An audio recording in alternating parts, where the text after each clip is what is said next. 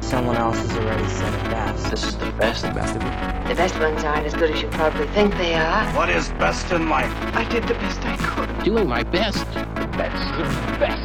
best, best, best, best, best, best, best, best.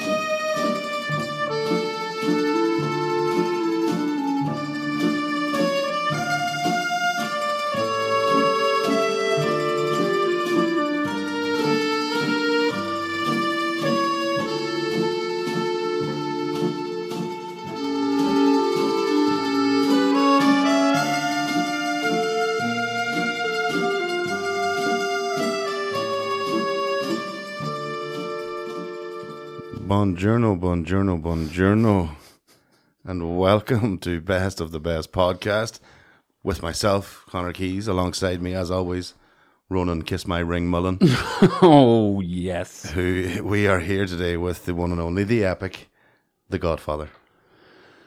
Finally. Finally, we took a little bit of a break because it took that long to get the stuff together. It's not our excuse.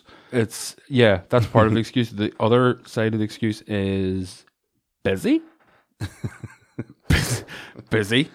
Busy, busy bees. But we're here. We're here. We're back. We're back. And uh, thank you very much for everybody who still has uh, followed us on uh, on the platforms and are listening to this because most people would have went, I haven't heard from them boys in months, so they just unfollowed us. So uh, Yeah, it doesn't seem to be slowing down, which is nice, but I I don't know how anybody could fucking just sit and be like, Oh, there's just not another one this week. That's grand. hi. So uh, seamless. if you're new to it, grand. If you're not, sorry.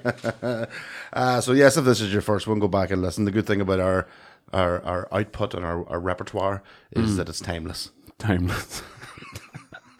it's not the word I'm gonna fucking lazy fuckers. Yes, uh, but we have been, we have genuinely worked on this. So this is the Godfather.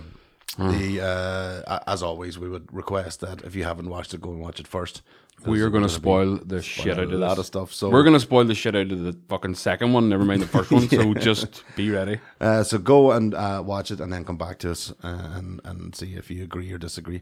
So 1972, Hmm. The Godfather, for, uh, Paramount Pictures, Francis Ford Coppola, Coppola. Mm. Which to go with Coppola, Coppola. I say Coppola. Coppola. Uh, yeah, so this um, based on the 1969 best-selling novel, uh, also named The Godfather by Mario Puzo, Puzo. and uh, this is uh, well, it's entered the, le- the the folklore basically. This film is is so um, uh, iconic and so impactful. It's where do you start? It's hard to. I was reading an article in Variety about this with anniversary happened there a few years ago, and the opening line of the article is there is no greater cultural change in cinema than The Godfather, and what they meant was there's before The Godfather and then there's after The Godfather, and everything followed suit. You can have what looks like a strange, independent, weird film Hmm. with huge actors in it and it makes a lot of money and it still holds true that it's vastly popular across num- Yeah. numerous generations and everyone gets it and everyone has their favorite part or everyone has a great memory about watching it and that's rare that everyone is in agreement this is great Uh, it doesn't happen always Hmm. No, definitely. not. i've never heard anyone say a bad word about this film even people come up to me and goes it's not my favorite godfather i'm like it's not mine Yeah. but that's because the second one is an undeniable masterpiece Yeah, it's it it, it entered uh, cinema history as one of the few. Um, there's probably a handful of maybe debatable that the sequel is better than course. the original. Aga- And again, that's that's a testament to this film. Yeah, to an original that is unbelievable. Yes. that's a that's a quite a quite a statement to make. But we will come to that when we get We to will. part two. We'll try and wade through part one um, as much as we can. So um, the cast. I mean, we can start with with the Don. Well, we can go go back Vito. even further because this film was unbelievably difficult to make. Well, yes, we we can. uh, This film, We, we should also recommend if you haven't seen it to go and watch The Offer. go and watch The will Offer and give a it's great not- insight. Yeah, it's not the greatest TV show ever, but it is widely accurate. Yeah. Um, And Miles Teller is a ride. Miles Teller is right. Yeah. Um, I can't believe I said that. So the the offer sort of outlines the problems with this film from the start, and what it doesn't highlight, uh, n- not very loudly anyway, is how they got the film, Mm. how they got the book. Sorry, Mhm. Mario Puzo um, was a degenerate gambler, and he decided that he was going to make a book about the mafia because he was from Hell's Kitchen Mhm. and he knew these people. Unfortunately, as a lot of mafiosos have highlighted in recent years, Mario Puzo didn't know an actual lot about the actual mafia. Mhm. Yeah. He just picked up stuff from people he knew when he was a kid. Mhm. Now, a lot of it was real. He was at Sicilian birthday parties and he knew all the rules, and he was at Sicilian weddings and he knew all the rules that nobody else knew, Mm-hmm. and especially that hadn't been highlighted or talked about in any gangster Yeah. in quotation films before. So his his publisher says you got to write a book about something that people are going to really hook onto because his previous books hadn't been successful. So he writes what was called tentatively Mafia. And somebody in the publishing house that owned the rights to the book and was his publishing house had the smart idea to go to Paramount and go, Would you be interested in optioning a book about organized crime, the Italian s- end of it? Mm-hmm. Um, but it spans a huge sort of you know landscape. It's a wee bit more detailed than what we've seen before. It's not a Raymond Chandler sort of crime noir book. It's a real detailed description. Yeah, uh, because of- that's what you in, in the phase you talk about the pre and post Godfather. Yeah. pre Godfather mafia movies were they Hey, guy. yeah, Real- they were fucking Jewish people playing Italians, and it didn't make any sense. the violin case and Tommy guns and all. Kirk Douglas Yeah. played about nine, and he's Jewish. he, he, he's not an Italian. Mo- anyway, so Mario Puzo agrees to sell the publishing rights, but the option is he needs 10 grand up front to pay a gambling debt, which Robert Evans' ears picked up straight away and went, No problem, we'll give you 80 grand if this gets made. Mm-hmm. So, skip forward a few years, the film's getting made. Al Ruddy's on board to produce Mm-hmm. and they're starting to pick a cast. Firstly, they got to find a fucker to write the thing. Hmm. so, Francis Ford Coppola's just won the Oscar for Patton, That's right. Yep. and they're going, this guy's a really good writer. Robert Evans is totally against him directing.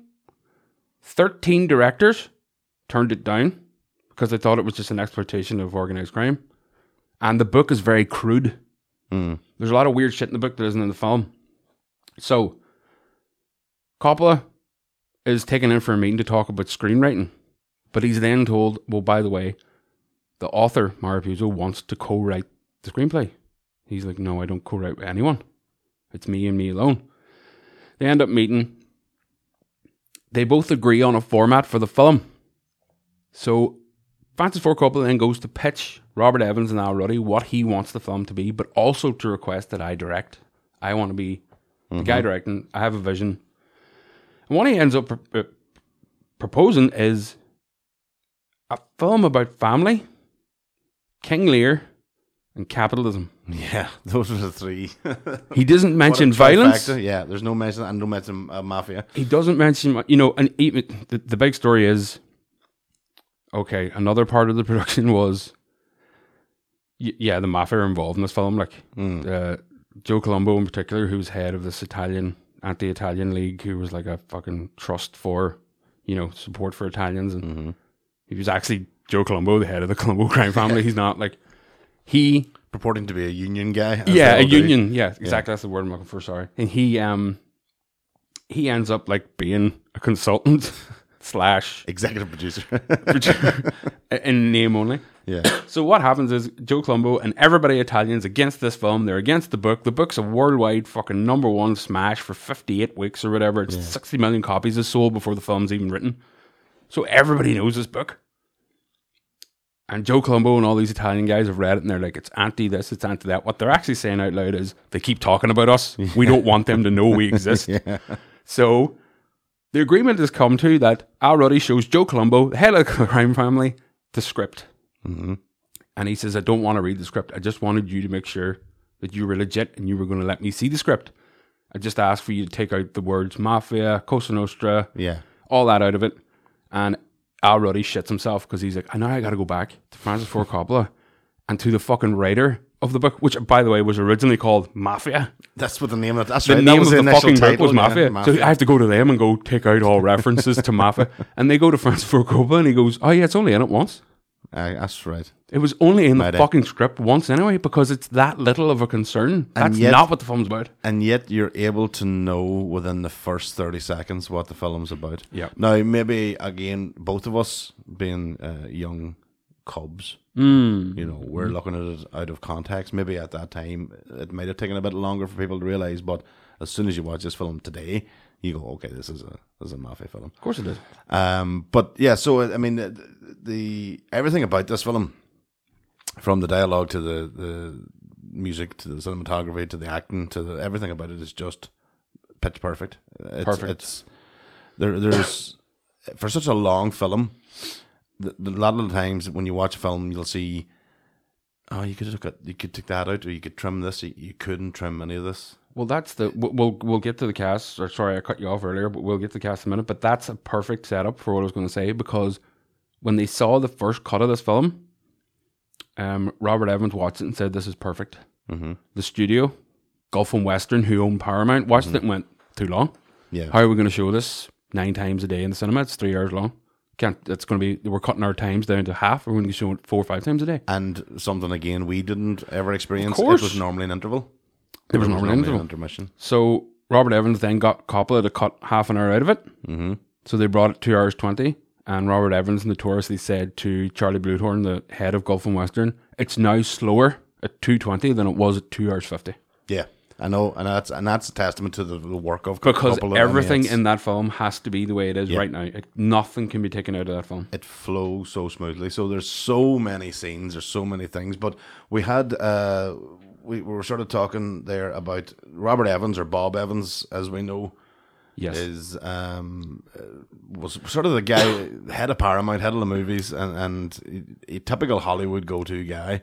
Robert Evans is not just a Hollywood has go-to guy. produ- produced some serious, massive big hits across his career. yeah. Massive. Um, Because Rosemary's it's Paramount, obviously. Of course, Yeah. but this is all him. I mean, if you go through, like, it's incredible, actually, if you go through his time as the head of Paramount. Barefoot in the Park, The Odd Couple, Rosemary's Baby, The Italian Job, True Grit, Love Story, Harold and Maude, The Godfather, Serpico, The Conversation, The Great Gatsby. That's quite. That's as the head. That's not him as producer. Mm-hmm. That's, him as just the the head. head, yeah. That's him, the guy going green light it, green light it. Yeah. Like how many did he avoid that we now know are pieces of shit? and many other studio heads wouldn't have looked at some of those. 'cause No. on paper they didn't. They didn't say blockbuster, No, which is what any studio head would be looking for. But he definitely had a vision. Um, so we have we do. We have a clip of Robert Everett. This there's an amazing documentary called "The Kid Stays in the Picture." It's based on his autobiography from the mid '90s. Um, if you have the opportunity to see this, please watch it because it's fucking incredible. And Robert Evans has a unique voice. Coppola will make the picture on one condition that it's not a film about organized gangsters. It's not about organized gangsters. It ain't a musical, Peter. I told you the guy's nuts. He has an idea, Evans, that's not bad. He wants to make it as a family chronicle, a metaphor for capitalism in America.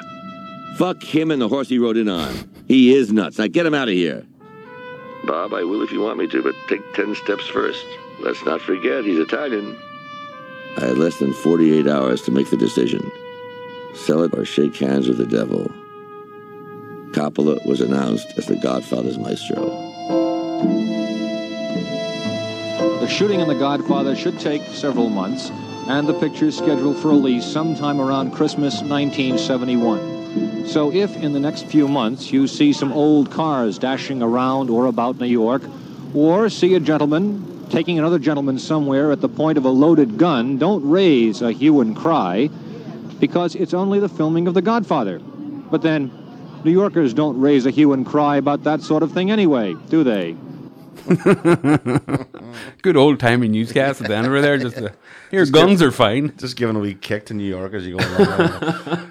uh, so yeah, the, the, I mean, the, the, a lot of influence behind the scenes, and the offer does do a great job in retelling that. Um, kind of as truthful as, as could be Yeah. actually in, Yeah, it in really his is. retelling.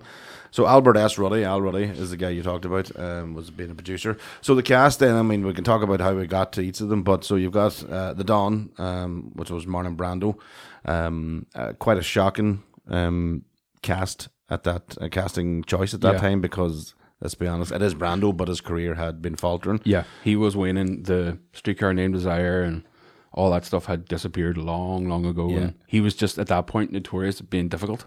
Yeah. And uh, so this kind of revitalized his career. It kick-started then uh, Al Pacino, Big time. uh, Diane Keaton, Tom uh, Tom Hagen, played by Robert Duvall, of course James Caan, yep. uh, John Cazale. Cazale.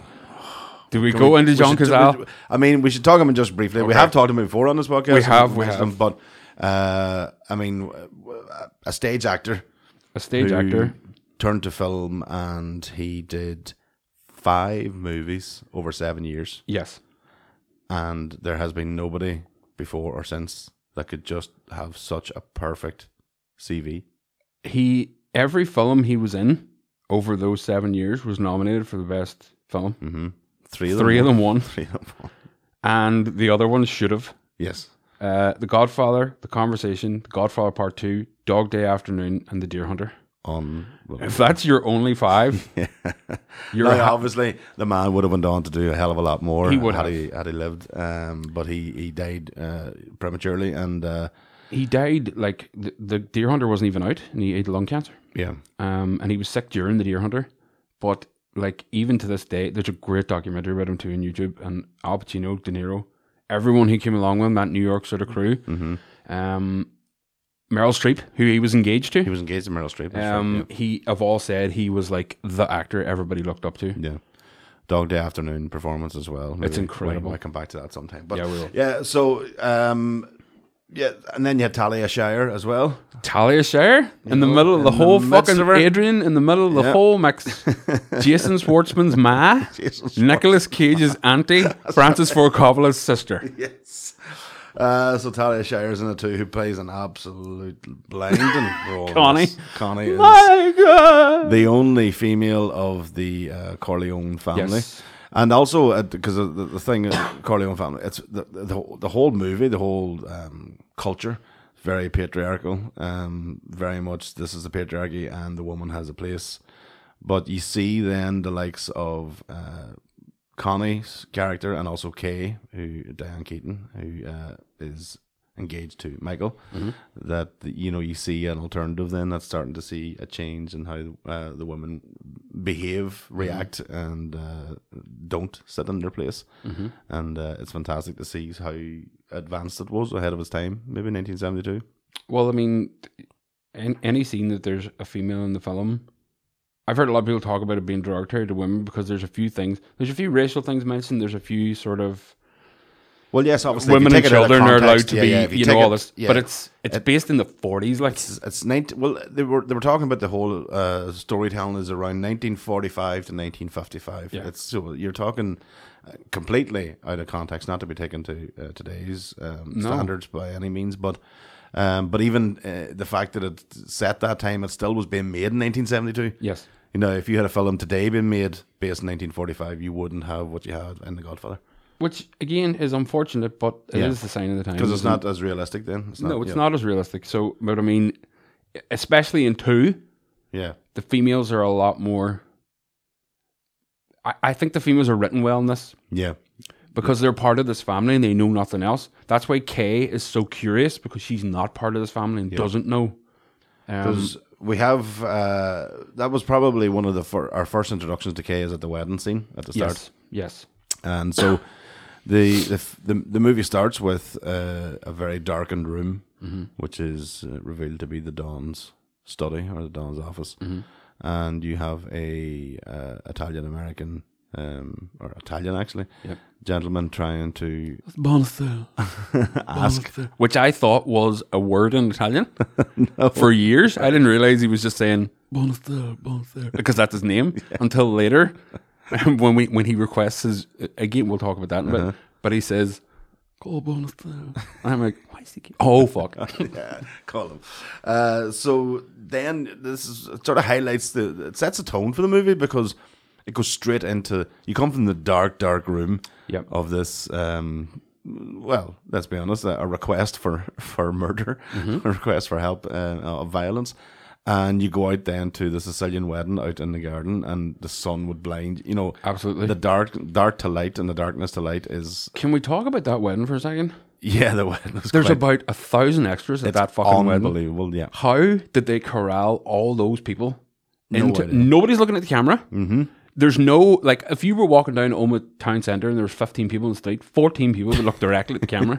How the fuck did they get so and- many people? music going on in the background and dancing and all the things going on. It's unreal. It's absolutely class. So the color and the and the, the as I say, the, the blinding sun and the the sort of orange hue of outside, then Yep. in contrast to it cuts back and forth between the, Well- the darkness into the light. You're you're doing a good job here. Gordon Willis is a cinematographer. Mm-hmm. He worked on six films in the 70s and they got 39 Oscar nominations and he didn't get one. Fellow cinematographer William Franker said his work is a milestone in visual storytelling, and another critic said he defined the cinematic look of the 70s. Sophisticated compositions in which bolts of light and black put the decade's moral ambiguities into stark relief. Francis Ford Coppola said he has a natural sense of structure and beauty, like a Renaissance artist. And if you look at every scene where Brando is constructing something that we c- could consider to be evil, Mm-hmm. th- telling someone to nonchalantly, yeah, that's your job. Yeah. Mm-hmm. But what he's saying is, you have to go and kill this person. His eyes are always dark. Oh, okay. Yep. So he thought it would be more sinister for a person that you're starting to grow and love, as in Brando's character Mm-hmm. in Corleone, to have this darkness so you don't see the light in his eyes. Yeah. So he also shot the film Manhattan and All the President's Men and Godfather Part 2. But his first film, Well, Beatles at Shea Stadium. no way. I swear to God, he was a cinematographer for Shea Stadium. Unreal, like. At least he wasn't the guy having to do the audio. It wasn't the guy having to do the fucking that poor bastard still fucking lying in some studio somewhere, his eyes bleached. Uh, But so, no, you're bang on. It, it, it's deliberately meant to look this way to influence not only the period. Mm. You know, they put in oranges in certain scenes in order to heighten the color because Gordon Willis notoriously, what he did was a person described it as he's on the cliff edge of complete darkness. Mm-hmm. He's just teetering on dark and light. There's no, like you say, when we go into daylight, it's fucking daylight. Oh, It's- yeah. But when we're in a room, it's dark. And it's not a, I, for me. I, I don't know how many times I've watched it and um, how many formats I've watched. I mean, I, I, the first time I seen it was on video. Yep. Then I've seen it on DVD. But it's when you get the Blu-ray and HD, when the black is black. Mm-hmm. Oh, yeah. That's when you really like when it does first time cut to that wedding scene. It's like you walked outside. and You go, "Jeez, my eyes." You know, it's, I remember it's me and so- Mm-hmm. you talking about this, where we, you were saying, I hope the restoration brightens up some of them scenes. Yeah. And then they got the restoration, it's darker. It's dark. It's 'Cause they black is couldn't black. restore You the can't- dark? Yeah, you can't add light to the dark. Look at it. so uh, we the first scene uh, that is at the wedding, and we have um, this was the other sort of um, real life world going on in parallel to the film Hmm. is uh, the the Johnny Fontaine slash Yeah. Frank Sinatra Yeah. uh, comparisons, shall we say, or a- a- Yeah. a, a homage. Well, it was clearly Sinatra they were talking about. it was clearly Sinatra because if anybody ever read anything about Sinatra, you know he had ties to the mafia. What do you mean by that, Ronan? Well, he had big ties to them. He had big ties to the mafia because um, Frank Sinatra fought this. He nearly beat up Mario right. Puzo in He a wanted restaurant this, yeah. after the book came out. And then when he found out the phone was going to, he was like, fucking even the people who can't read are going to find out it's me. Mm-hmm. So Frank Sinatra basically got the heads of the five families in the 50s to get him in a film called From Here to Eternity, the one with Burt Lancaster, the boys in Hawaii before the bombs dropped. Mm-hmm. Yep. He can't act. No. And he still has the balls to fight that this is a depiction of him, even though everyone knows he used mafia connections to be in a film. It's well written It's, about. it's one of those, uh, you know, uh, poor old Frank doth protest too much. he, do- he, he doth. But here's the fucking strange twist to all this. There's two strange twists to this. Al Martino, who plays Johnny Fontaine, also used mob connections to get into The Godfather. of course he did. then the then the story takes a, an even more bizarre twist in that that's his story in the film. his story is that they use mob connections to get him in a film as a character and as the actor who portrayed Johnny Fontaine. Another bizarre one is, whilst given a, a speech, um, Robert Evans was given a speech in an honorary thing about Wes Craven, Uh huh. and he had a stroke, Right. and he was in uh, Cedar Sinai in Los Angeles the day Frank Sinatra died Right. which was in Cedar Sinai across the fucking hall from him. So the guy who greenlit the film that Frank Sinatra was so fucked off about was lying in a room across from him when he died. Wow. There you are. I did not know that. That's a weird one. Jesus. So Sinatra was beyond pissed. Yeah, and we can see, you can see why. I mean, the way it's it's it, we- we've a cou- uh, we've a scene with The Godfather where you can see uh, where Johnny Fontaine comes in, but this is his first entrance. And what I love about this scene is this is Kay. Kay is the audience.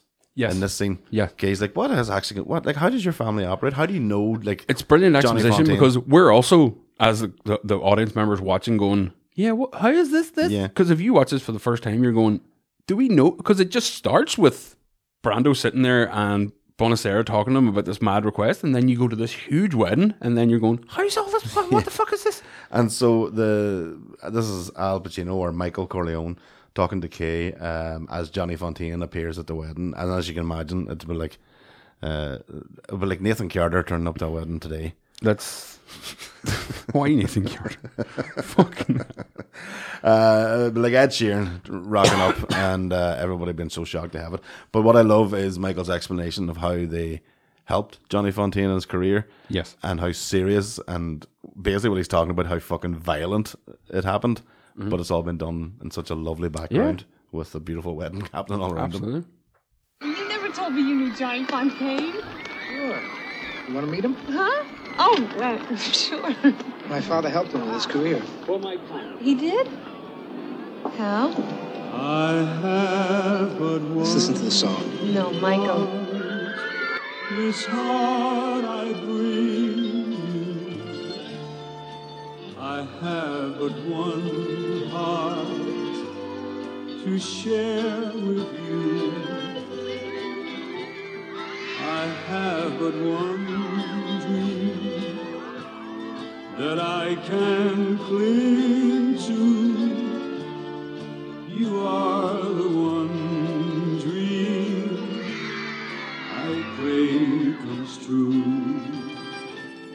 Please, Michael, tell me. Well, when Johnny was first starting out, he was signed to this personal service contract with a big band leader.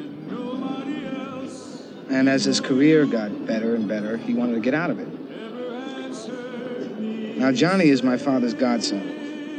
And my father went to see this band leader. And he offered him $10,000 to let Johnny go. But the band leader said no. So the next day, my father went to see him, only this time with Luca Brazzi.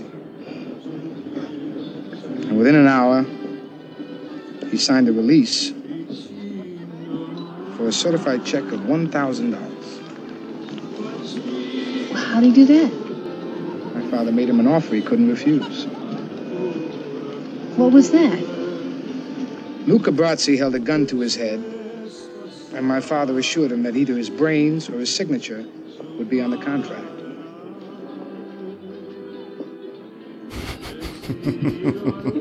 That's a true story. Probably not the best time to tell that one, Alec. She's kind of surrounded, like she can't really get out of that one. It's, it's, I'm way to the toilet. it's here. Kay's face. like, you what? uh, but yeah, I mean, uh, even the wording of it and the dialogue of that, you know, Yeah. yeah, either either one's going to be on the on the page. Another funny story, sorry, about Johnny Fontaine and Sinatra is that Marlon Brando says he took the role because he wanted to piss off Sinatra Right. because Sinatra always complained about Brando singing "Luck Be a Lady" uh, in Guys and Dolls, which he did sing, and Sinatra was like, "It's my song and you butchered it." So Brando held on to that hate. So when Mario Puzo sent Brando the letter saying, "I'd love you to be the Don," even though Francis Ford Coppola wanted Burt Lancaster or Laurence Olivier to be uh, Vito, uh, Puzo wr- wrote the letter and Brando read it and then started looking up what's this Godfather book.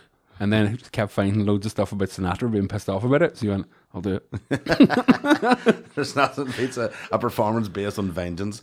Uh, And what a performance. What a performance indeed. So yes, we had the this then leads us in nicely to the the ins and outs of the business, uh, and the business being mafia, but also the business being showbiz. Showbiz. So um, a, a good example of this is uh, Tom Hagen being sent to see the director that Johnny Fontaine uh, wants a part in a movie, and uh, that night? the direct, yeah. He's that- like, that "You're going tonight." So it's one of those things that we should point out, and this is where um, we as society learned an awful lot about Sicilians and stuff. So in the start of the the uh, at the, the movie, the request that comes in, um, one of those things. If you approach the dawn of a family on the day of his daughter's wedding, Yeah. and ask for uh, a, a request. Mm-hmm. Usually means somebody being whacked or so, or somebody being uh, influenced uh, that he cannot refuse, Yeah. but you will be in his debt. Uh, so this was uh, Tom Hagen then, who played by Robert Duvall. Again, another absolutely perfect Brilliant. casting. Brilliant. Mm-hmm. He is Consigliere. Again, another term we Had no idea what the fuck it no was. clue who what it was and what they did. He basically is their counsel. He's their legal counsel. Yep. Uh, we hear the story later on of how Tom Hagen became uh, part of the Corleone family, and it was. Um, uh, it never gave any depth to it. It just said Just he was Sonny, adop- he was Sonny, adopted, sort of thing. Sonny He was found sort of- him on the street and they ended up being part of their family. And they were, he's a, He was raised as a Corleone. in that Raised sense, as a yeah. Corleone. but his name's Tom Hagen. And so Hagen is sent to meet Mr. Waltz, who is the director. the fucking. Mo Green is based on Bugsy Siegel. Jack Waltz is based on every Hollywood producer that's ever lived. But what a fucking performance by John Morley. Because he's only in the film. Is it even five minutes? if even that is two scenes, and, and then of course maybe the most iconic scene, Yeah. um, uh, that has lingered for decades, Decades. decades upon decades. We'll, But we'll explain. we will we will get to that. But what I have to say is, out of all the unbelievable lines in this film, some of them can literally make you cry. this exchange between Tom Hagen and Jack Waltz is my favorite in the whole film because, well, you'll see. And uh, what favor would uh, your friends uh, grant, Mr. Waltz? You're going to have some union problems. My client could make them disappear. Also, one of your top stars has just moved from uh, marijuana to heroin. Are you trying to muscle me? Absolutely. Now not. look That to would be me, you service for smooth a talking friend. son of a bitch. Let me lay it on the line for you and your boss, whoever he is. Johnny Fontaine will never get that movie. I don't care how many Dago, Guinea, what greaseball goombas come out of the woodwork. I'm German Irish. Well, let me tell you something, my Kraut Mick friend. I'm going to make so much trouble for you, you won't know what hit Mr. you. Walsh, I'm a lawyer. I have not threatened. I know almost every big lawyer in New York. Who the hell are you? I have a special practice. I handle one client.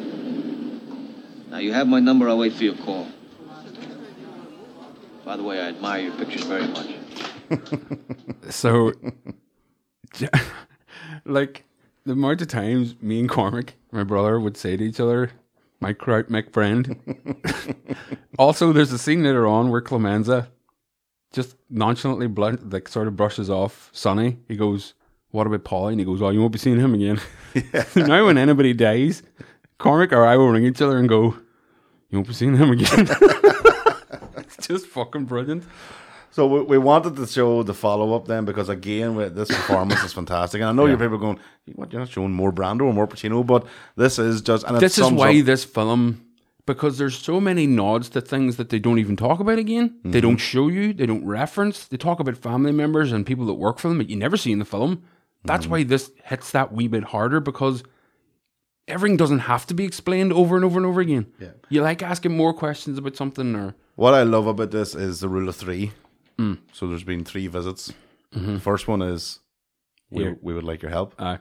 Second one is you know where we are now. Aye, and you you're better. still not going to help. better be helping okay. Third one is, and we'll come to that. too. Tony Oh, should ask me anything else.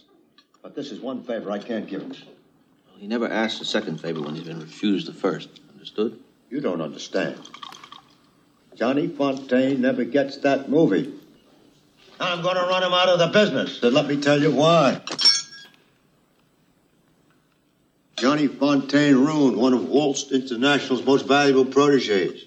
For five years, we had her under training, singing lessons, acting lessons, dancing lessons. I spent hundreds of thousands of dollars on her. I was going to make her a big star. I had them all over the world. And then Johnny Fontaine comes along with his olive oil voice and guinea charm. She threw it all away just to make me look ridiculous. And a man in my position can't afford to be made to look ridiculous. Now you get the hell out of here. Thank you for the dinner and a very pleasant evening. Maybe your car could take me to the airport. Mr. Corleone is a man who insists on hearing bad news immediately. Which then leads Uh, us to uh, Khartoum. Fucking, he names the horse Khartoum. Like, yeah, I know. So uh, we had seen his beautiful horse. Yeah. Uh, lovely horse. And uh, Great horse. so the next scene then is probably uh, at the time I can only imagine what happened in 1972 in cinemas when this first was shown. It must have been so horrific. This is 'Cause it's 40 minutes still- in, like. It's still horrific to this day. Mhm. But it's only 40 minutes in, and uh, Mr. Waltz wakes up and he has a unexpected guest in his bed. Yeah. And uh, we'll leave it at that. poor Khartoum. Poor Khartoum. So that, but that now uh, it's it's entered the lexicon. It's entered our vocabulary now. We talk about a horse's head. You know exactly where it's where you're talking about. You're Yeah. talking about the Godfather and the Godfather scene. We've heard, we've watched half an hour of Don Corleone re- receiving requests from people. We sort of get a hint at the business. Michael's told Kay the story. We know what we're in for, Mm. but n- you're never prepared for the horse's Nobody head. is prepared for the horse's head. He literally blows up after a two minute conversation, which you've just heard. He sends Tom Hagen back to New York. He's not ringing fucking video. He's Mhm. not. He's not emailing them. No. This is the fucking forties. Yeah. He gets back to New York, and the next morning, the fucking horse's head is cut off and placed in a man's bed. It's fucking terrifying when you There- think about it. There's a great uh, bit on the uh, DVD extras that talks about how they how they sprung it on the audience. Yeah. the way because the music initially the initial score was too sinister and the audience were expecting something bad to happen so what they did was they melded it there's two pieces of music happening together at correct. one time Yep. and the two pieces are one is lifting it a wee bit Mm-hmm. and so the audience is like oh this is lovely nice sun's rising in the morning and it's a beautiful you know this and next thing then it's the horror that It's they come. building underneath it. Yeah. The horse's head is real. yes as we find out in, They got it from a dog food company, which makes you think, what the fuck are they putting in dog food? yeah Um, if you notice beside his bed, there's an Oscar because he's a big time movie producer. It's Coppola's Oscar for Patton Mm-hmm. ah okay didn't sitting know on the that. bedside. right John Marley, the actor, mm-hmm did not know that the horse's head was real. So the first take Mhm. is what you see in the film mm-hmm because he roars the fucking house down because he couldn't believe that they would put real blood and a real horse's head in the bed, which is what they did. and the reaction then pays off for And it. it fucking pays for itself. so um, then that that that's our that's our a very very clear indication uh, of the level of violence that is possible coming from this family. But what makes Because it what- so violent? You see the whole the sheen of them. Yes. What makes it more violent, Mm-hmm. apologies for cutting you off, is it jumps from that scene to like a fade cut to Brando just sitting in the living room Mm-hmm. Yeah, back in New York. that's what I mean. It's the it, the, the the facade. Of And they don't them. talk they don't reference it again. The three piece suits and other Yeah. they're all very business like and all, Yeah. but then you realize that's the first time, even though Michael Corleone had given us that uh, speech at the early uh, part of the show about Yeah. uh, Johnny. But he that's still all didn't- bravado. You're just going he just said that to get what he wanted, but the he ho- did- the horse's head. There's you talked about pre and post Godfather. There's pre and post horse's head. Yeah, there's Before that, you were like, okay, this might be, and they're like, oh He's an old shit, this cuddly is a- man Yeah. playing with a cat. You know, he's got a fucking cat and all. He shouted at Johnny Fontaine, but he's funny. He's been funny. It's his daughter's wedding. He loves everybody. Horse head. no, horse head, and then that's when you, that's when you you realize what you're dealing with properly. Then, Yeah. so um, we we. We've got loads of different arcs in this. There's loads of different storylines. One of the main ones, obviously, is Michael Corleone. Michael um, was deemed as what would you class as an outsider in regards to the, the the normal mafia heads. He was the one they were looking forward to being different, Different. and to being legitimate, if you want to call it that. But he was the smart one, and He's just back from the war, and I think then you know. he, he, he, yeah, well, he upset most people by going to the war in the first place because Yeah. they weren't expecting it. Um, Don had definitely, uh, Don Corleone had lots of ideas of where he thought Michael would go, Mhm. but that's a great uh, story in itself of the expectations. Mhm.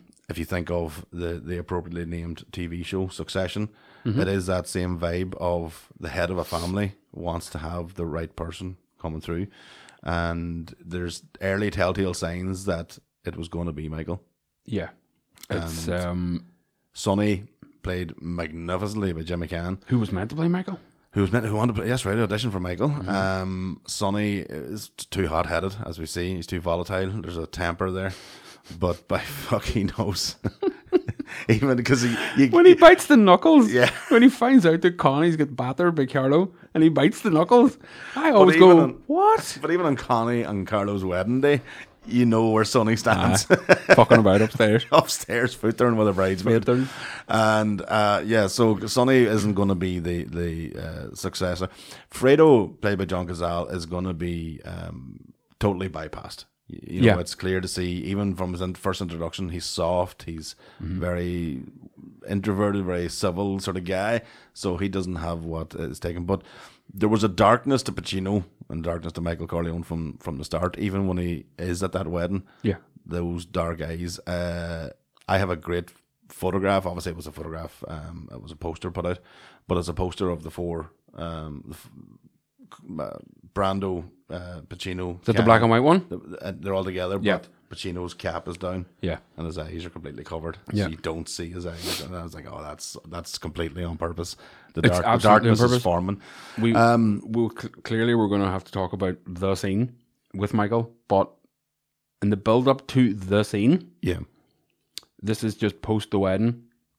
This is actually what I've just talked about. Tom Hagen, Sonny, and Vito are talking about getting into business with this guy called Salazzo, the Turk. Mm-hmm. Yeah. Basically, just to start the whole drug fucking Narcotics were starting to flood in, It, yeah. was starting to so to do Well, it they were through- starting to realize how much profit there was. Absolutely. So, in that scene, um, what is set in play is agree with this guy, get the Titalia and Banzini family involved with the drug trade. Corleones are on board. Everyone's good. Corleone rejects it. It sets the rest of the film up. Yeah. Everybody else is And- against and, Corleone. and again, it's sort of shone light onto the Corleone family and how they they have operated. Um, obviously, we, we, we get to see in part two how much so, but with political uh, influence, uh, which means he had judges and, and police captain captains and, and uh, senators in his pocket. So that was the initial request, and that's also when you realize then that out of the five families, Corleone is the most important. Uh, When uh, they, the most influential, definitely. yeah, when they are coming to him asking for his influential and political connects in order to protect them, and he refuses them, we then get the f- the uh, assassination attempt, Mhm. and uh, I don't I don't know if you, you mentioned oranges earlier on. Mm-hmm. There is definitely something um, I can't remember now, but there's something about an orange appears every time there's the actual fruit orange is, is Somebody's about when to- somebody's about to die. Yeah.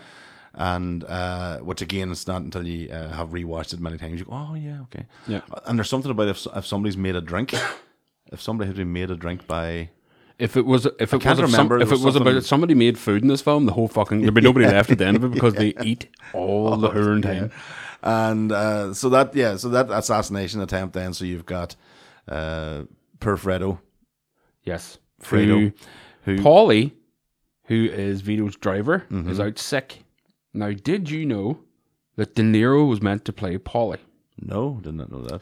This is a good one because what that would have set in play was that De Niro would not have been able to play young Vito Mm-hmm. in Godfather Part 2 Mhm. foregoing winning an Oscar, Yes. being the first character to win two Oscars. Brando Yes, wins for Brando it, won right? them, yeah. But what it, what it meant was, uh, in the offer, it's, br- it's briefly mentioned. Pacino, they fight for Pacino. Mm-hmm. Basically, Coppola wanted Pacino from the start. Once Yeah. Al Ruddy saw him and Robert Evans saw him, they went, "Okay, we're on board. We understand he's important." The studio were fighting it. Yeah, the heads did not want him. They didn't want it. Sorry, I said Evans. Evans didn't want him. Apologies. Evans was fighting him. Mm-hmm. Evans was like, "I'm not convinced this guy because uh, Michael in the book is a tall blonde war hero." Yes. He's not a fucking five foot dark. but what again, another element that's important about this film is there's Italians making it and Italians starring in Yes. Mm-hmm. it. It rarely happened in cinema. Like I said before, there's a lot of Jewish people playing fucking gangsters. Yeah. Come here, see all this nonsense. Yeah. there wasn't real Italians. So Fo- Francis Ford Coppola is writing and directing. Al Pacino's starring. This is big. Mm-hmm. So Pacino basically was meant they're fighting for him. So he goes and says to them, um, I've just signed on for another film called The Gang That Couldn't Shoot Straight. So then Evans has to, against his own fucking will, because he didn't want him in the film anyway, Mm-hmm. he has to go to MGM to fight for Pacino to get out of the contract for this other film. But suggests that they have this other kid who's meant to play a part, Robert De Niro, who ends up playing Pacino's part in The Gang That Couldn't Mm-hmm. Ah, Shoot okay. Straight. Right. I didn't realize that was So then Pacino's part. Polly becomes available. So this guy takes on Polly's role. Polly being Vito's driver, out sick. Fredo has to drive him. Fredo can do fuck all useless. He drops his gun, fumbles his gun trying to get out of the car. And the Don takes And six the Don caps takes in the ass. heaps of fucking bullets to the back and the ass. He's lying on the ground all bloodied up, and Fredo's sitting there crying. so you're immediately going, Fredo, uh, fucking Fredo. hey." And it's quite a again if you're if you're watching it for the first time, it's quite an early shock. It's a it's it's it's sorry when I say early shock, I mean it's quite early after the horse's head. Yes, you you get this, and you're like, what, what the dawn? You know, so it's, and then this is where you see uh, the journey of Michael then, because the dawn has been uh, attempted to be assassinated. Michael then um, comes back to the family home. Um, he's still with Kay, Mhm. but he comes back and he wants uh, vengeance. He uh, you can sort of tell from Sonny he doesn't have that respect for him. He doesn't, you know, he, doesn't believe him. Doesn't believe he's going to have the ability to do anything to to, to, be- to even take that role on. Uh, but here we have we talk about the food. So uh, Well, we've got Michael goes to try to look after his father, and he finds that even the cops are in on this. Yeah. Mm-hmm. So it's deep.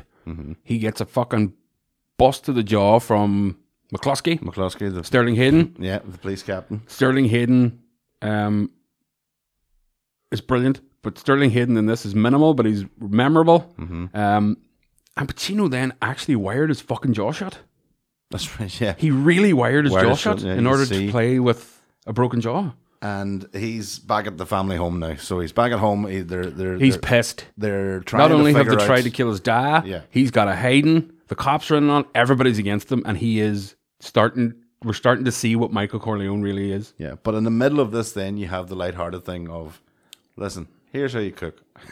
here's a little bit of cooking. Yeah. This is what you make. So he's just off the phone to Kay, and uh, Clemenza is cooking, and uh, it became like a recipe then that everybody knew off by heart. It's yeah. Hey, Mikey, why don't you tell that nice girl you love her? I love you with all of my heart. If I don't see you again soon, I'm gonna die. Hey, come over here, kid. Learn something. You never know. You might have to cook for 20 guys someday. You see, you start out with a little bit of oil, and you fry some garlic. Then you throw in some tomatoes, some tomato paste. You fry it. You make sure it doesn't stick. You got it to a boil. You shove in all your sausage and your meatballs. Huh? And a little bit of wine. and a little bit of sugar, and that's my trick. Why don't you cut the crap? I got more important things for you to do. There's Sonny and again. Oh, Yeah, just cut the crap, Clemenza. I don't know Do we why, but have just this? Do we have the fucking thing of Sonny meatballs. as well? Talking to Michael after my yeah, Michael's basically sat in the room and went, "I'm gonna be the guy that's gonna take out." Yeah, they're trying to figure out how are we going to get this revenge. They tried to kill our father. Can't send Sonny. Yeah, Sonny's everybody too- knows he's yeah. fucking gonna blow Can't off. a- send Fredo. He'll drop the He'll fucking drop gun a over gun. him. Can't send Clemenza or Tessio because they're fucking henchmen. Tom they Hen- know what they're going to be doing. Tom Hagen's the clean man. He has to be kept clean Can't- because he's so- a lawyer, so there's nobody else. But They- but they wouldn't even consider Michael. Yeah, they they they, they will go to Connie before they go to. uh, per- before they perfect, go to yeah, Mi- exactly. Uh, Michael is the least likely candidate, and uh, he decides to let Sonny and Tom Hagen know that yeah he's up for it, and uh, Sonny's reaction is is unreal. Hey, what are you gonna do? Nice college boy, huh? They want to get mixed up in the family business? Huh, Now you want to gun down a police captain, why? Because he slapped you in the face a little bit? Huh? What do you think this is, the army where you shoot him a mile away? You got to get up close like this, but a bing, you blow their brains all over your nice Ivy League suit. Come here. Mwah. So uh, yeah, Michael never gets a fucking. No. But you got to say to yourself, with all those sort of hardships and all the lack of expectations on Michael, it builds him to be a stronger lunatic. It does. It does, and that's and you know you can see the the light in his face at the first wed- wedding scene, getting to the until he gets to that part when he's telling Yep. Tom Hagen and, and Sonny, "I'll do it." Mhm. The dark you can, as Pacino, you can see the darkness in his face. The eyes are like. It's unbelievable the transformation in his face, Mhm. even though you know there's no prosthetics, there's no nothing. It's just the emotion has changed, and it's Mhm. like the feeling has drained out of him. He's starting to become like a fucking sociopath. Like it's Yep. real. Uh, it's a, it's a amazing transformation. Um, so then uh, we we we see then that um, Pacino, and again another great tense moment. It doesn't do justice on audio. Is the uh, actual assassination where The diner scene is the just- diner scene has been it's been set up so it's been set up for uh michael to go in and there's a gun taped behind a cistern There's The- a gun tape behind the cistern, but also they only find out an hour and a half before where, Where the it's gonna meeting's be. going to take Yeah. place, so that nobody could do something like this. Mm-hmm. And you remember James Can, the phone rings. They're all tense because they don't know where it is. They're all sitting around the table. Everybody's biting nails and nervous and knocking knees and all this shit. And then James Can gets up, walks what feels like about an hour to the phone, answers it, and gives it the uh huh. All right. Puts it down, walks another hour back, and you're going, just fucking shout from the phone where it is. We- We're running out of time. And he goes, it's going to be in Lewis Diner in the Bronx. And you're like, fuck me, man. You got to get the gun to the fucking hurry up. Come on. We're under pressure here. Jesus Christ. But then what happens is one of the most incredible fucking scenes you'll ever see in any film ever. Yeah. This to me was as shocking as the horse's head because the train going by, the Mm-hmm. Italian dialogue that isn't subtitled, and P- Coppola says the reason he didn't put subtitles up is because he wanted you to keep looking at Michael's face and Mhm. watch him getting more and more focused, more and more nervous. Mm-hmm. They set it up with the precursor of once you shoot them, shoot them both twice in the head, and just drop the gun by your side and walk away. clemens's uh ex- Clemens's- explanation beforehand explains what to do and, and how to uh, assassinate without you don't want them to know that you don't have a gun but you also don't want them to think that you uh you, that, that you're unarmed either Yeah. so Plus, if you just casually walk away in the mi- mix of it all, nobody's going to know it was you. Yeah.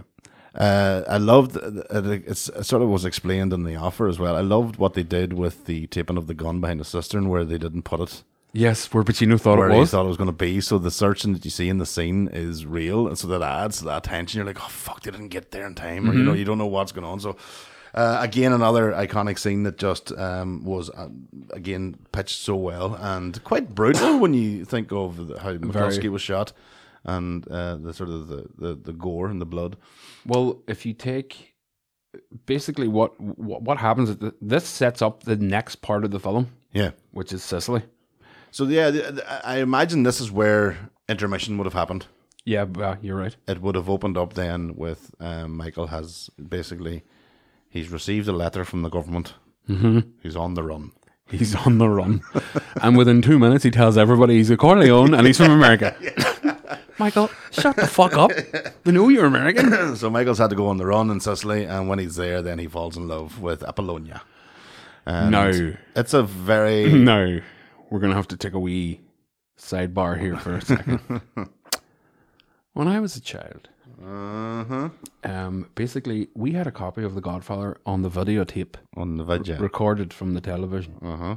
and me and my brother used to watch it a lot. Uh-huh. Was there a particular scene you may have watched? Now, if it was this the is- horse's head one, this wasn't is it? hard to say because in doing research for this podcast, which we've been doing for a year, Mm-hmm.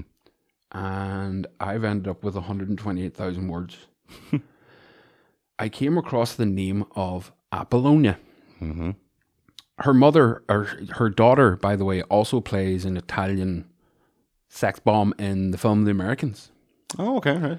But her her daughter is in her 30s when she does that. Mm-hmm. Apollonia was 16 in this film. 16? 16. Right? I did not know that. Which is fine for me to look at when I'm 14. Mm-hmm.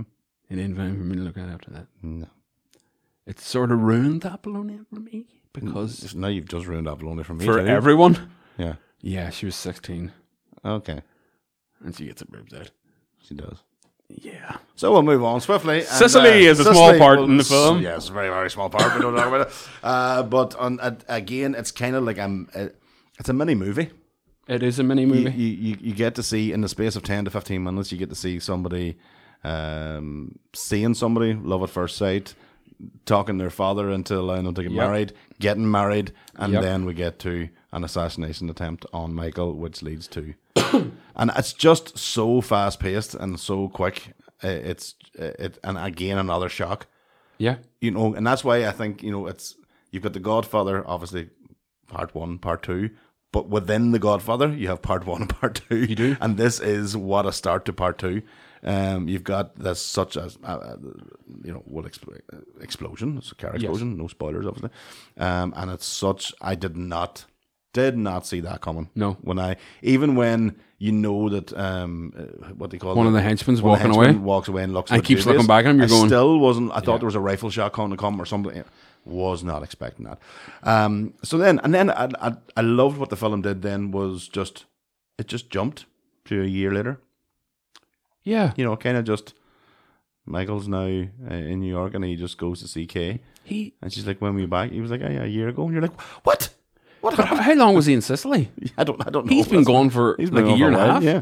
And then Just decides to rock up one day. he and- rocks up in the car and he's Mm. like, "Here, you fancy hop on the board again just for it's this?" that again that's sort of highlighting that sort of misogynistic patriarch thing of like Aye. i'll just leave her waiting and i can turn up whenever i want and she'll Plus, just- now I'm a psychopath and now i'm an actual and I've been married already. cold blood killer Yeah. beforehand i was killing for the army now i'm killing for Yeah. olive oil so It uh, is. Until he mentions it at the end when they're in the casino, you forget that they're in the olive oil. business. olive oil is what Like, they're- that's what you. that's the official business uh, so yes michael um, But just on michael's, Sicily. Oh. michael's On- on, the on the run and obviously uh, back in new york things are getting tense because you know if you're in the families the, the, you know who carried out the assassination of the police ch- uh, captain but Mm-hmm. um, and at this point, we've also lost another member of the family. we've lost another man family which again is one of the most shocking scenes um, I, I still in- can't. in the- I still in the can't movie. watch Tom Hagen and Vito talking to each other when he tells them about Sonny. Yeah, it it's gets me weepy every fucking so time. Because heartbreaking. Brando is just perfect. Yeah. Sonny, we've we've sort of skipped over a wee bit, and we shouldn't, because there's such a key couple of key scenes. Obviously, the beating that he gives um, uh, Connie's husband, Carlo. Carlo, yeah. Uh, and again, the backdrop to that, did you see in the offer, is f- just adds a whole new dimension to it when you watch it. And again. true as well. And true. That, uh, the- but the, actor who played Carlo actually hit yeah, Cop- Talia Shire Talia a few Shire. Hmm. times during rehearsals, who is Coppola's sister.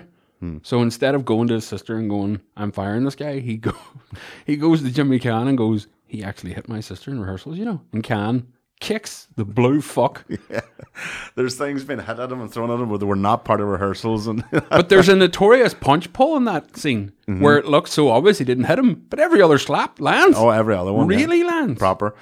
Uh, so that was, you know, and, and in the movie, you're, you're, you're, you have this different, not a different light and sunny. You, did, you knew how violent he was, but it's also that family thing. Yes. It's my sister, and I'm going to be Well, you know. here y- you've set it up brilliantly again. Jimmy Kahn, not a big star at that point. No. Mm-hmm. but on the rise. A lot of his biggest films came after this, so he became one of the biggest stars in the world. James Kahn was known to hang out with Carmine Persico, who was known as the Snake, a notorious mafioso and head later after Joe Colombo passed away, head of the Colombo crime family. Government agents briefly mistook Kahn, who was relatively unknown at the time, as an aspiring mobster. His own son, Scott Kahn, the actor, his godfather is the Colombo crime boss as we speak. Right. Um, in the book American Desperado, John Roberts claimed that James Caan greedily snorted an entire cache, a stash of cocaine while sailing with models. Caan was nominated for the Academy Award for Best Supporting Actor for this film. He competed with Pacino and Duvall, which is the reason none of them won Best Supporting because it split the vote. Mm-hmm. Right. Okay. Yeah. Can was closely identified with the role for years afterwards. This is his quote, it's brilliant. They called me a wise guy. I won Italian of the Year twice in New York, and I'm Jewish. I was denied in a country club once. And he says, Oh, yeah, the guy sat in front of the board and says, No, no, he's a wise guy. He's been downtown. He's a made guy. And I thought, What? What the fuck are you on about? I'm Jewish. I've never been in the mafia. That's how good his portrayal That's was. how good. Uh, so Spur Sonny then has been set up. We figure out later on that uh, Carlo has set him up.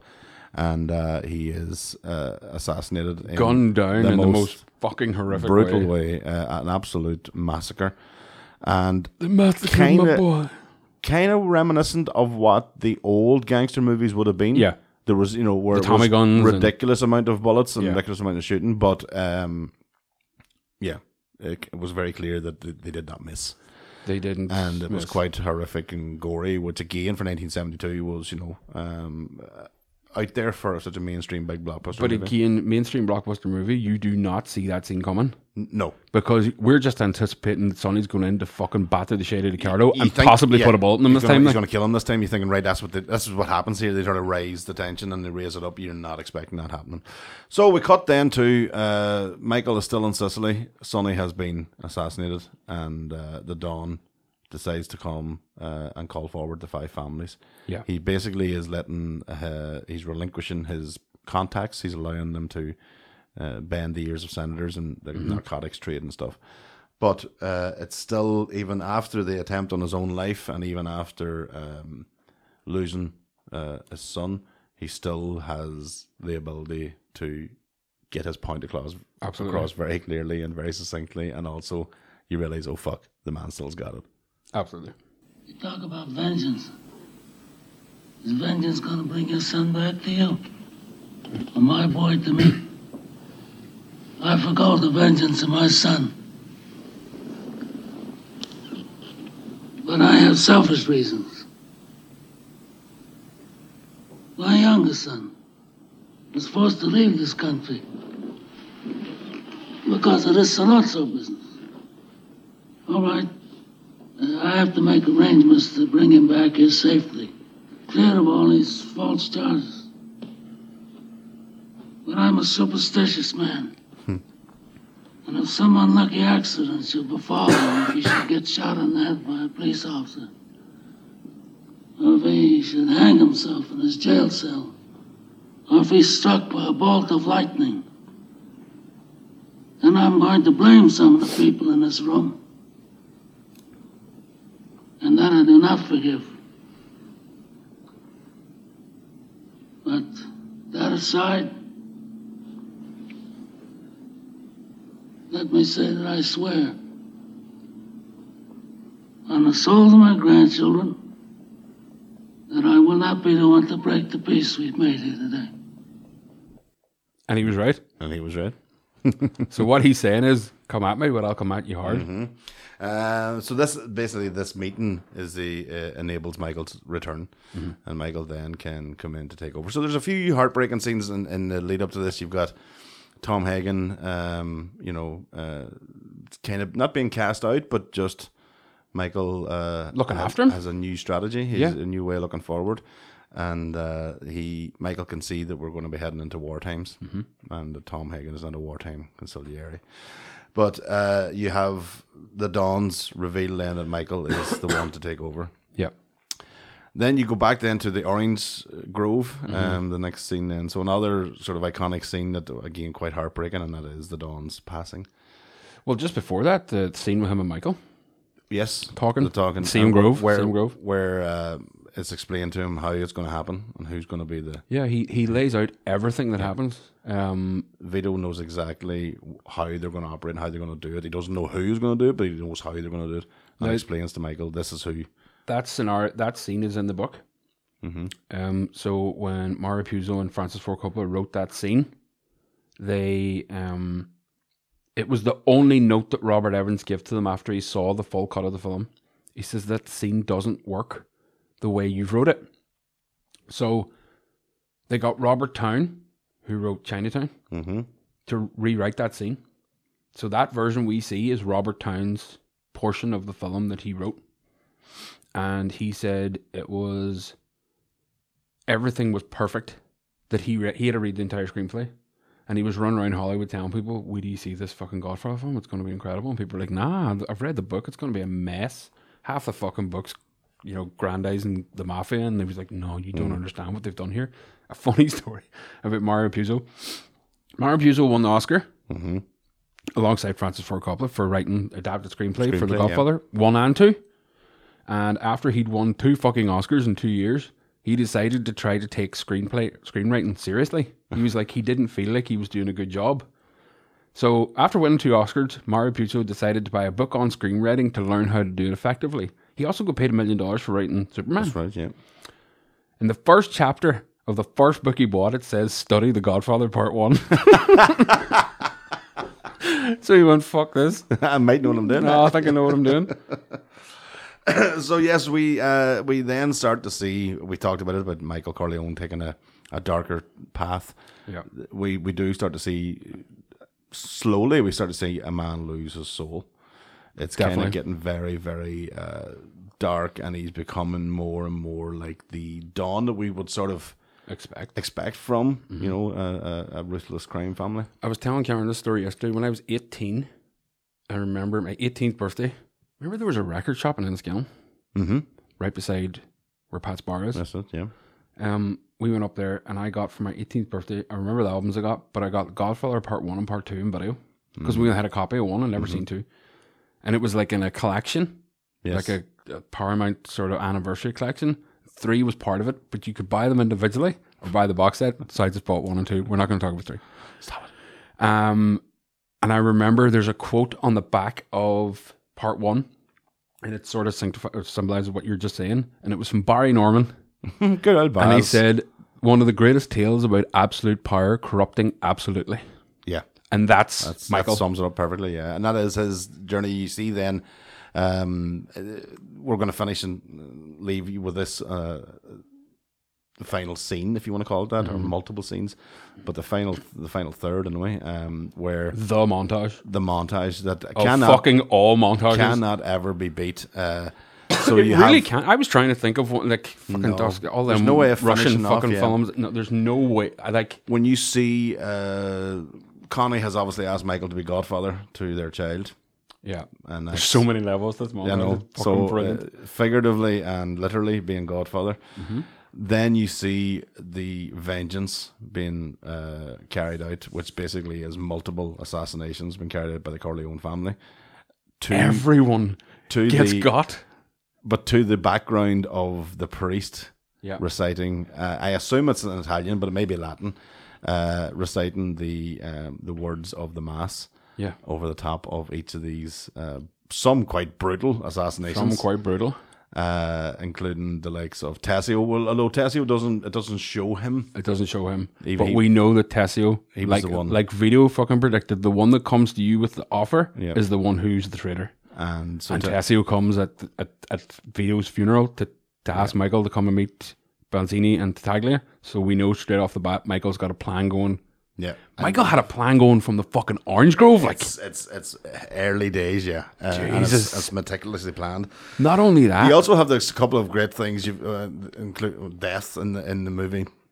Clemenza's obviously is one of the most famous one, um, where he's uh, he I don't- I can't- who's it he kills? Is it Polly or is he it kills Carlo? Paulie Polly, He kills Paulie and uh, so because Paulie didn't show up to didn't work. show up to work for the when the Godfather got assassinated, so he had to be dealt with. But it was just amazing because you've got that Italian family thing where yes, you may be the head honcho. Mm-hmm. You know, you might be a hard man. You might be somebody who actually puts bullets in people's heads Mm-hmm. and who will kill other men. But when the wife tells you to do something, Yeah, you don't forget to do it. don't forget. So he leaves the house, And she says, get the cannolis. Don't forget, the bring back cannolis. Yeah. So they go, they assassinate Polly. cannolis." He goes for a piss. He goes for a fizz polish shot. I mean, the, the, the couple is angle and the Oh, it's shot beautiful. is just um, uh, so perfect. Um, and yes, so they, they get rid of Polly, and the thing is, uh, leave the gun, take the cannolis. 'Cause- you don't want to fuck off the wife. No. You- they- we might get arrested. We Could be make blood over the fucking cannolis. We don't care. We're making Take 'em. life sentence in prison, but nothing compared to what I'll have to listen to from that woman if I don't bring home the fucking buns. the the montage we got to go back two seconds Mm-hmm. we meet another character we go down to nevada Yes, how did I we go to forget? nevada Yes. because fredo's been in nevada since Fredo's been under. I what I didn't realize until I watched in, in more recent times that Fredo was actually down there, like Michael on the run in Sicily. From there. Mm-hmm. Fredo's down there under under protection, yeah under the protection from the one man who Yep. can protect him down there. mo green The and have to be outside of the family. My favorite character. He's gotta But- be. But he's up there, like maybe even with like some of the family members too. He is fucking brilliant. He is absolutely brilliant. He is a fucking lightning bolt. Mm-hmm. At a part in the film where you're going, there's no way we can meet anyone else interested in this fucking. we- I'm tapped out. We've gone as far as we can go. Michael's been tasked to go to Nevada. He's sitting there, talks to his brother. Then Mo Green comes bursting into the fucking room. Mo Green's played by Alex Rocco. Alex Rocco. I- I- He's he's like I said earlier. He's based off Bugsy Siegel who basically developed Vegas. He's the guy that started bringing the casinos and the mob money and outside interests and big entertainment and Sinatra and fucking D, you know all the Dean Martin, all these guys to Vegas. So Mo Green is based off one of the biggest characters of American crime history. But Alex Rocco himself is quite an interesting chap because Alex Rocco turns out he was an enforcer f- for the Boston Mafia. Right. Back in the day. So his, if you go look up Alex Rocco's Wikipedia, it's fucking incredible. But he's also like he was the voice as well of Louis B. Mayer Senior and or Junior in The Simpsons. Ah, right. Okay. Well, we have a clip here. Um, we hadn't prepared it, but we'll play it anyway. It's uh, it's when Mo was first introduced to us all, and and and Michael at And the same Michael. time. And I, uh, it's, it's very easy to say that the audience's reaction and Michael's reaction to Mo are two completely different things. Yeah. Hey, Mike. Hello, fellas. Everybody's here. Freddie, Tom, good to see you, Mike. How are you, Mo? All right. You got everything you want? The chef cooked for you special. The dancers will kick your tongue out, and your credit is good. Draw chips for everybody in the room so they can play in the house. My credit good enough to buy you out? Buy me out. Casino. The hotel. Corleone family wants to buy you out. The Corleone family wants to buy me out. No, I buy you out. You don't buy me out. Your casino loses money. Maybe we can do better. You think I'm skimming off the top, Mike? You're unlucky.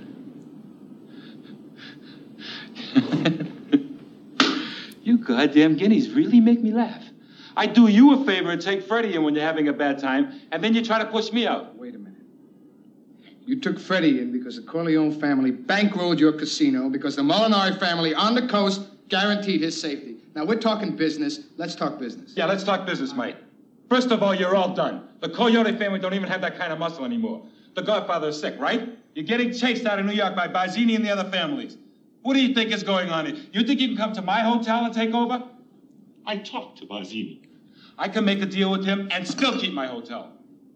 Is that why you slapped my brother around in public? Oh, no, that, that, that was nothing, Mike. Now, now, uh, Mo didn't mean nothing by that. Sure, he flies off the handle once in a while, but, but Mo and me were good friends, right, Mo, huh? I got a business to run. I gotta kick asses sometimes to make it run right. We had a little argument, Freddie and I, so I had to straighten him out. You straightened my brother out. He was banging cocktail waitresses two at a time. Players couldn't. Right after this, Mo Green goes. I made my bones when you were banging Chile. that's- well, that's what's here, then. That's Get a drink at the table. What's wrong with you? I leave for New York tomorrow. Think about a price.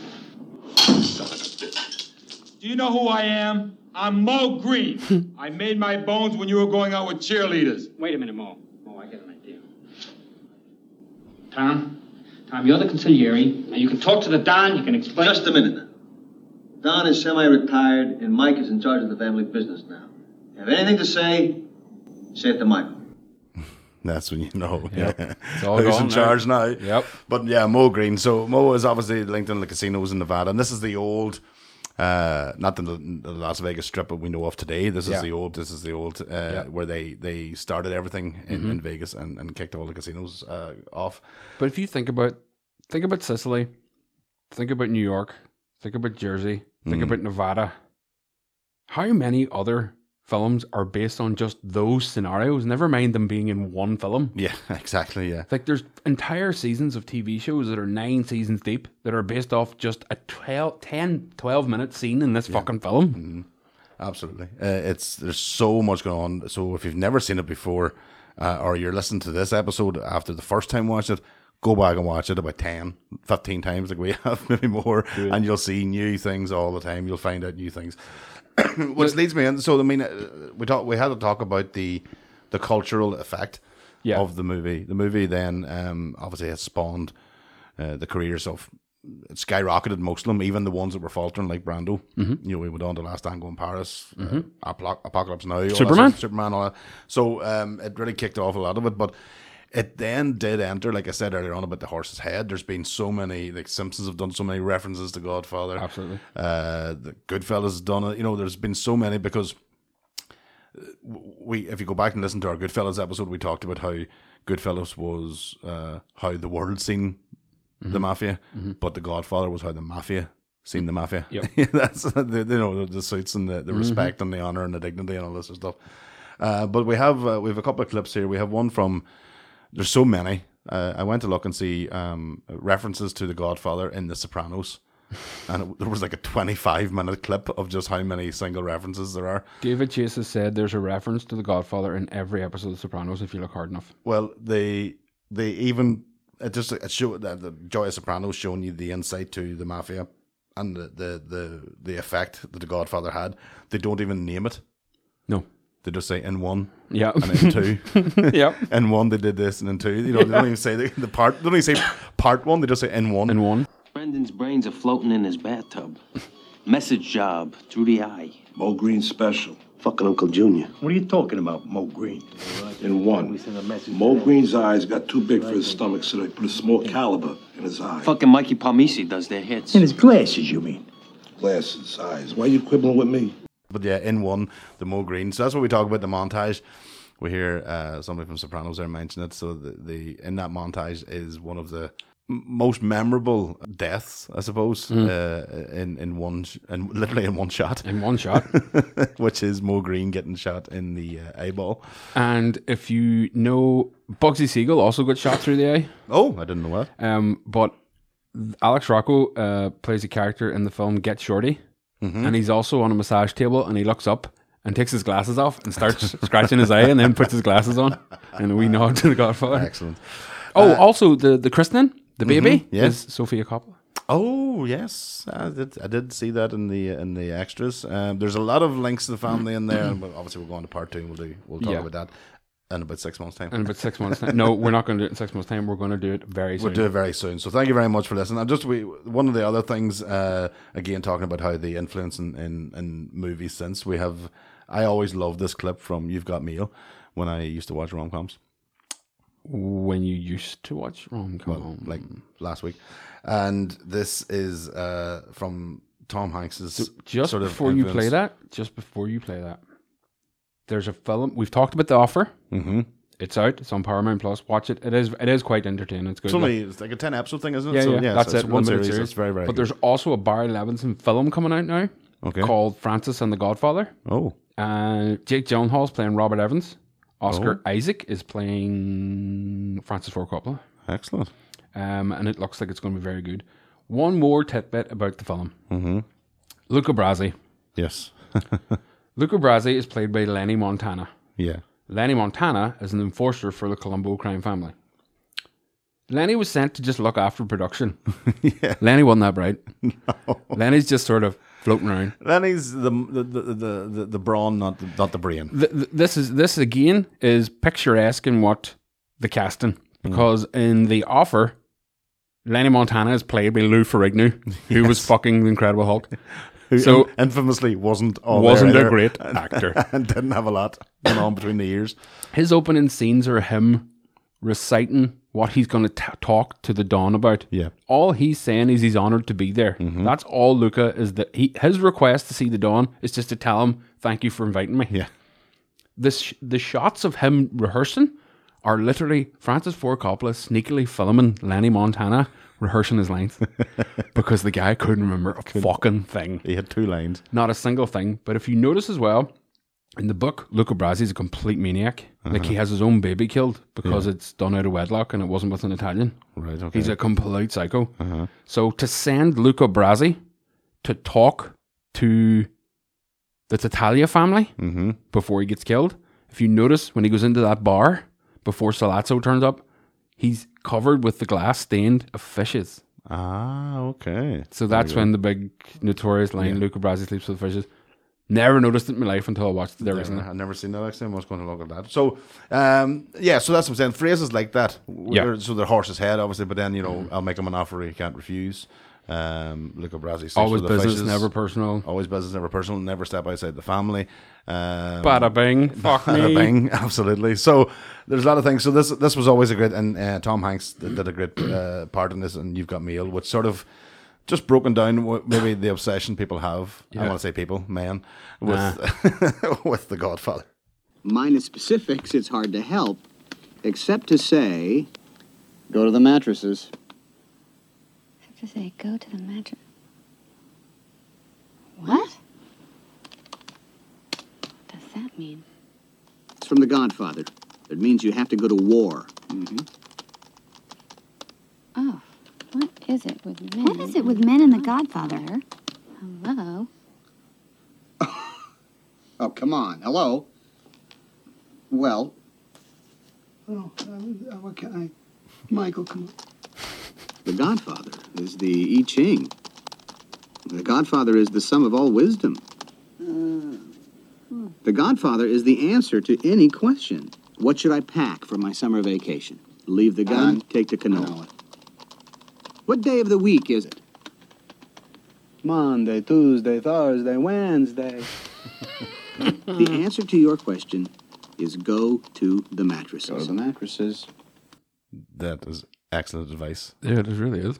Uh, we will thank you very much, everybody. We will be back. Um, f- thank you for listening in, and thank you for having the patience to wait for us to get off our ass and do something. But uh, we will be back very soon with that. But as always, please do um, like and share and let us know and tag us and all that sort of, you know, the jazz. Definitely. And be warned, we've talked about this. The Godfather Part 1 is Shakespeare. Mm-hmm. The Godfather Part 2 is opera. Oh, here we go.